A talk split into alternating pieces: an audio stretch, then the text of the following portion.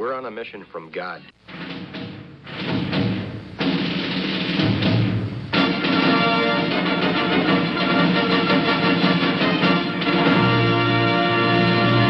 And now for something completely different.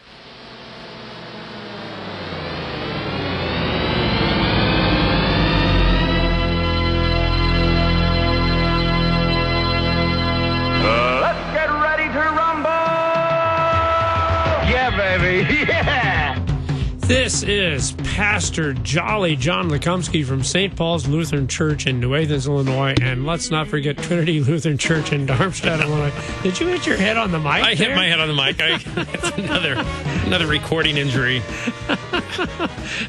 Oh, be careful now. We have no insurance here, you know. and next to me, I have Pastor Matt Youngblood Clark. Yes, I'm still conscious. Hitting his head on the mic. Man, Hitting my head on the mic. And I'm from uh, Ascension Lutheran Church in beautiful South St. Louis. So we're doing something a little bit different this morning. I, I, I hate to put uh, Matt on the uh, spot here.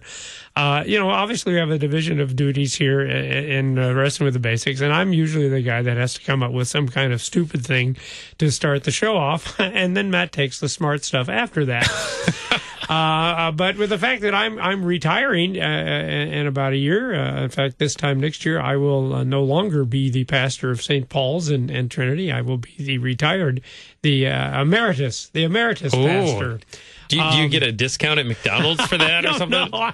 Some your emeritus card, we'll see how that all free works ice cream out. at Casey's. Uh, so so Matt's going to try doing the humorous opening this morning. Uh, so Matt, you said you had a joke, So, so where I'm getting this joke from? Our, our Tuesday, we have a Tuesday morning Bible class at Ascension. and you get good material. We've had material from the Tuesday You know, morning it's, Bible it's class pretty before. decent. So, okay. The problem with the Tuesday morning Bible class is we've got uh too many jokers in the class. Everyone's telling jokes, you know, especially some of the, the the guys in the class. So what we did was we open with prayer. You know, a Yeah. good way to start, right? And then the the very next thing we do is we have our joke of the week. Oh, okay. And see that that gets it out of everyone's system. That's right. You know, you, you get the one joke in, and then we're down to business. No more time for How it foolishness. doesn't work that way for us? but okay, maybe we So- should try that pattern. So, uh, so, so Yeah. Marlene's heard this joke. So thanks, right. Marlene, if All you're right, listening. You, Marlene. Yeah. Um, so, but I feel a little bit better. So this isn't your joke. This is Marlene's so I can blame Marlene if you don't like it. That's right. Anyway, Okay. it is a little better than what we usually get on Wrestling with the Basics. right. So, that, so that's good. Well, So- that doesn't say a lot. No, it's not. yeah. That, the bar is not set too high, is it? But all right. So there's uh, there's this this couple uh, that's been married for. Um, for many years, Yeah. uh, they're both sixty years old, and they stumble across this this lamp, you know, and the Aladdin's Oh. lamp. And genie comes out, and this genie doesn't give you three wishes; they just just one wish. But but they both get a wish. Times are hard. Times are hard, Yeah. right. So, so the the wife thinks about it and she says, you know, I, you know, we're 60 years old, you know, uh, we're thinking about retirement. I, I wish we were rich. And poof, um, here she is with a basket full of cold hard cash. Whoa. they're rich. Wow. So now uh, it's it's the husband's turn, and the genie says, uh, "You know, what- do you have? What's your wish?" And uh, he thinks about it. and He looks at his wife, and he, you know, thinks about it some more. And he goes, "You know, I wish I had a wife who is 30 years younger." well, I see where this is And going. Go ahead. the man's 90 years old. Again, be careful what you wish for. That's right. That's right. Okay. Well, There's a you. lesson in there somewhere, I'm sure. Thank you, Marlene. All right, now there's There no time for foolishness. All right. And and we're back to Job. That's what we're doing. We're back to Uh, um, Job. Yes. So, do you want to do just a brief review of what we've talked about so far, Matt, or should we just go right at this? Sure. So I guess what sparked this, we are talking about the hymn "I Know My Redeemer Lives," and and John sang a few lines for us, and without our asking, might I add. Uh, but but he was more than happy to do that, and we jumped Let, into let the book. Let me repeat. All right, now there's no time for foolishness. You're the one singing, not me.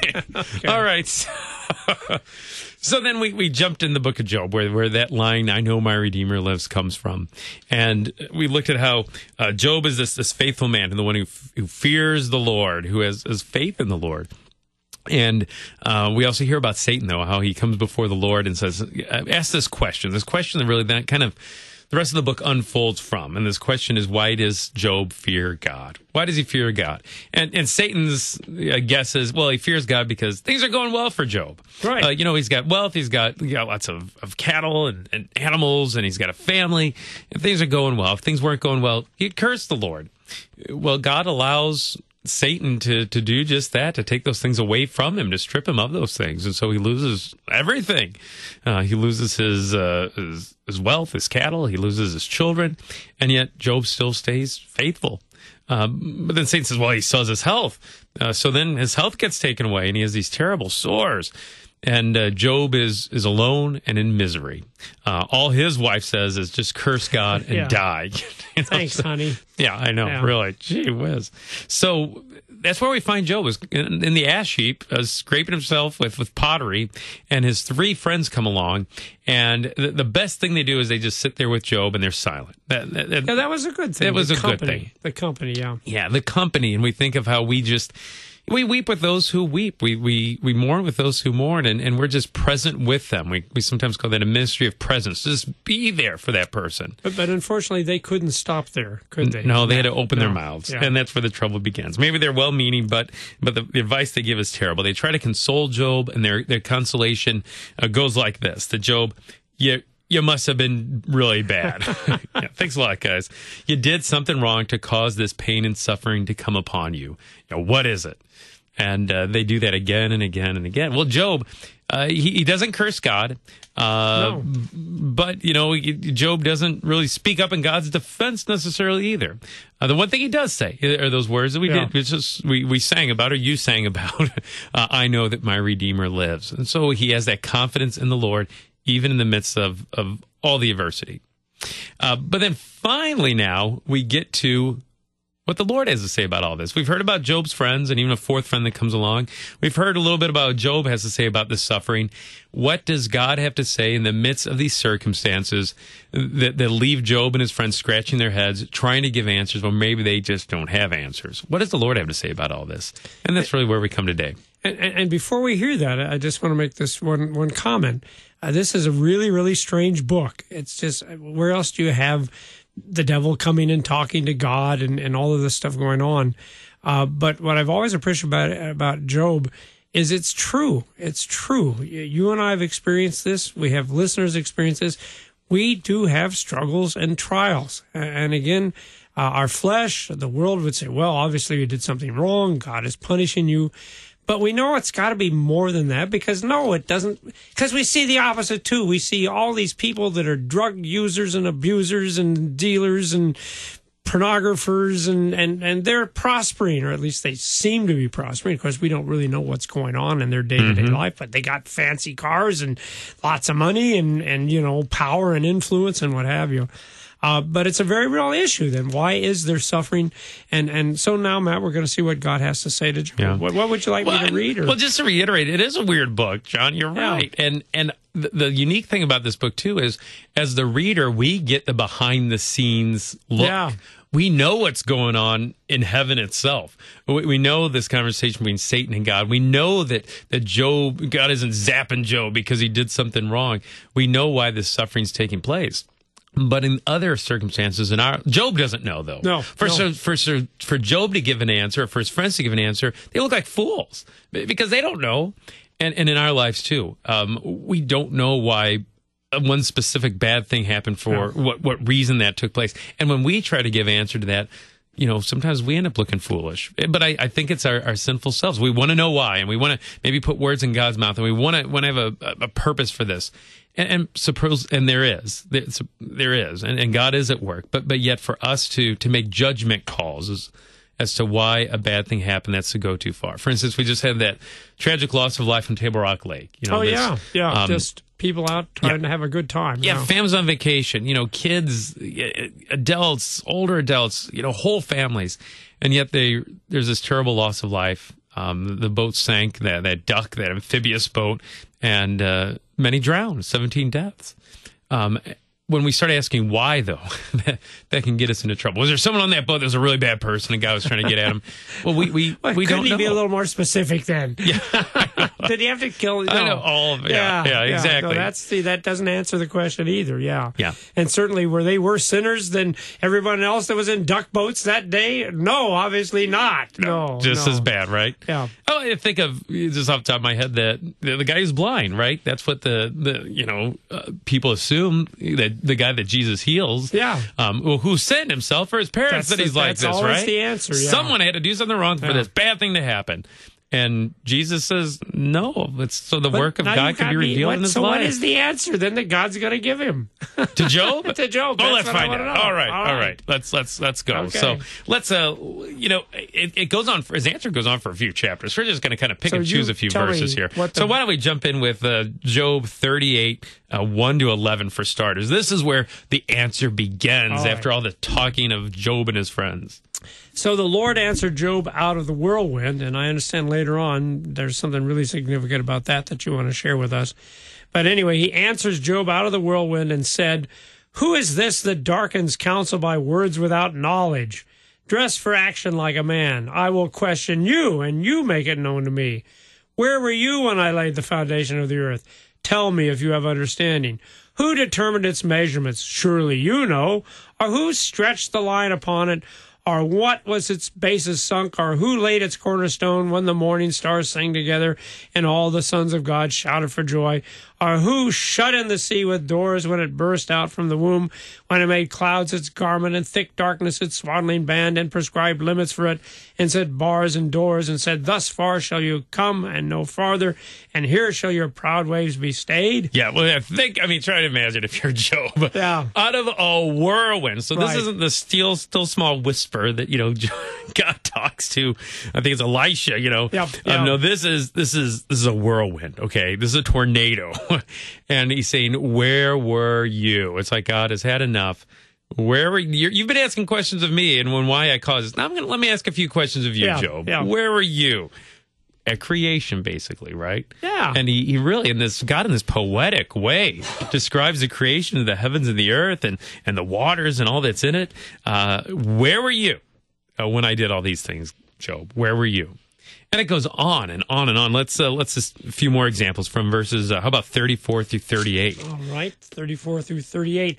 Can you lift up your voice to the clouds that a flood of waters may cover you? Can you send forth lightnings that they may go and say to you, Here we are?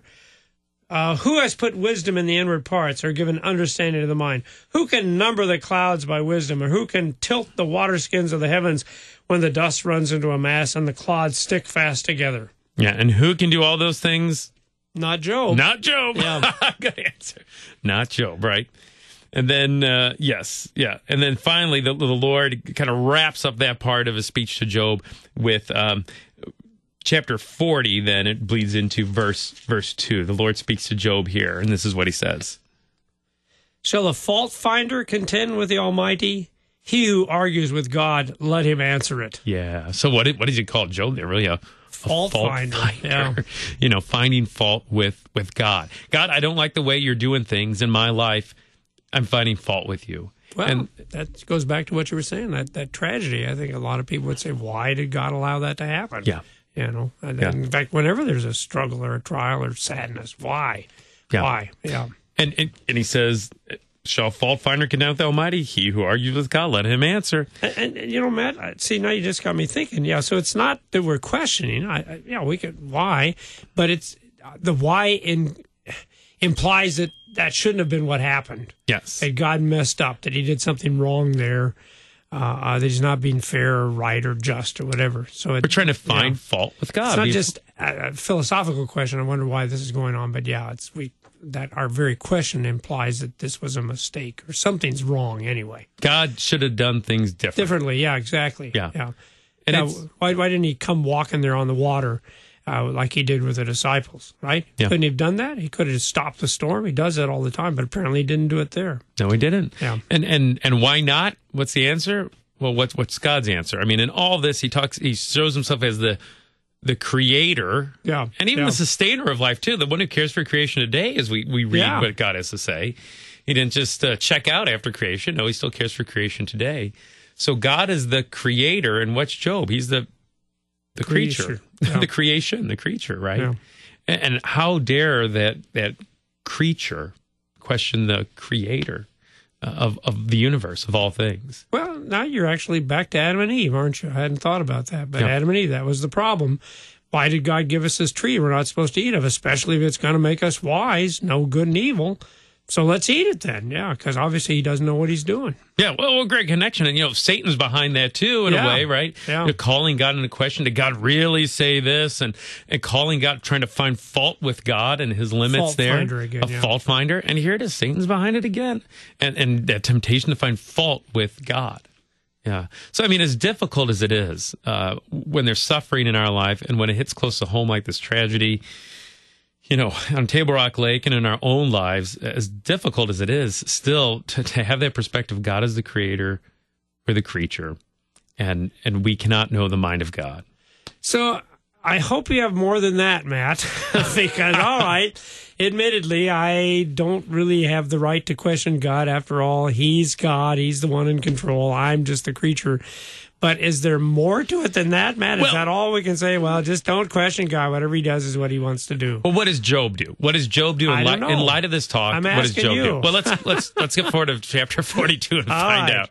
Right. So, chapter 42, verses 1 through 6. What, in, in light of all that God has just said, and boy, it just had to be a quaking in your boots, terrifying experience. It's voice out of the whirlwind.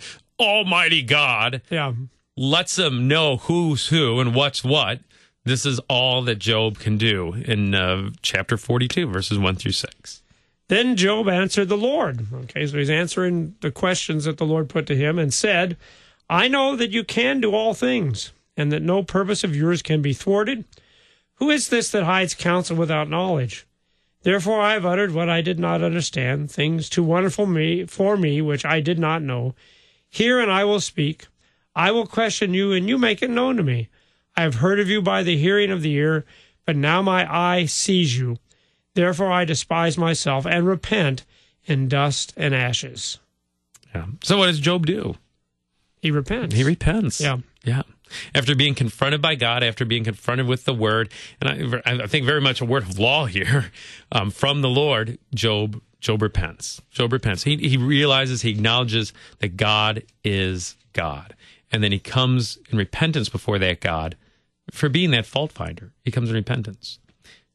Now, you know, is it okay to struggle with with suffering and and why bad things happen? Yeah, we, we can wrestle Sure with that. But instead of finding fault with God and and saying what God has done is wrong, instead of calling what what He has done or allows to happen into to question, instead we return to His Word and in repentance we come before Him and admit our guilt of, of finding fault in Him, and we we seek Him where He is found and and we hold on to those things we do know to be true. I think so often in, in tragedy we, we search for answers we don't have. Th those those why questions, and that's easy to do. I do it, but instead to hold on to those things we do know are certain and true, right? So is is there another way that God comes to us then other than in a whirlwind? I'm glad you asked, John. So so I think that's a comforting thing. So. So he doesn't leave us with the whirlwind, right? Yeah, There's this yeah. terrifying whirlwind that this thundering voice comes out of, and God lets him have it. No, because G- God comes to us in His Son, Yep, and and, that, yeah. and so He doesn't leave us with the whirlwind. He brings us His Son. He sends His Son. We God speaks to us through His Son, face to face, right? And and we see that in the Gospels. And so I, I thought one verse that we could look at in the Gospels is uh, in, in John's Gospel, John chapter 6, uh, verse uh, 67 and what follows. John chapter 6, uh, verse 67 and what follows here. You know, it's it's interesting because what what we're heading for here. I'm sorry, it was six. What were the verses? Yeah, chapter 6, uh, verse uh, 67. Okay, uh, because you, you already alluded to the appearance to Elijah, and it was the same thing. You know, there was the whirlwind, there was the earthquake, there was the fire, uh, and yet the Lord was not really in those things. Uh, uh, the final is when He comes in this still small whisper. In fact, hardly more than uh, you could even hear it. It's that, but it was there. It was still a word. Uh, and now I'm going to ask again because I need to pay attention. Chapter 6, I got verse six, yeah, 67. 67. Okay. Okay. Um, So Jesus said to the 12, well, we got questioning going on again. God questioning uh, his people. So Jesus said to the 12, Do you want to go away as well? Simon Peter answered him, Lord, to whom shall we go? You have the words of eternal life, and we have believed and have come to know that you are the Holy One of God. Yeah. So the Holy One Yeah. isn't coming here in a whirlwind, right? He's coming in Jesus, you know, God in flesh. And, you know, I, I think that the same can be said of us in, in the midst of suffering, in the midst of the an- questions that we don't have answers to. At some point, we in repentance, we just say, Lord, to whom shall we go? Yeah. You, you, you have the words of eternal life. What else can we do but just to look to Jesus? And, and in him find the word made flesh, and in him find those things that are certain, that, that everlasting love, uh, th- those promises to never leave or forsake us, to love us always, that he laid down his life for us, that he took it back up again for us. You know, Lord, to whom shall we go? You have the words of eternal life, Lord, and that's all we can do. You know, in, in, in our church this year, we, we are doing all Old Testament. Uh, uh, we're using the Old Testament lessons from, from the lectionary. And, and I have seen this phenomenon over and over again. You go to the Old Testament, and it does a really good job of pointing out the problem. And so the problem in Job is that there is suffering. That's a reality.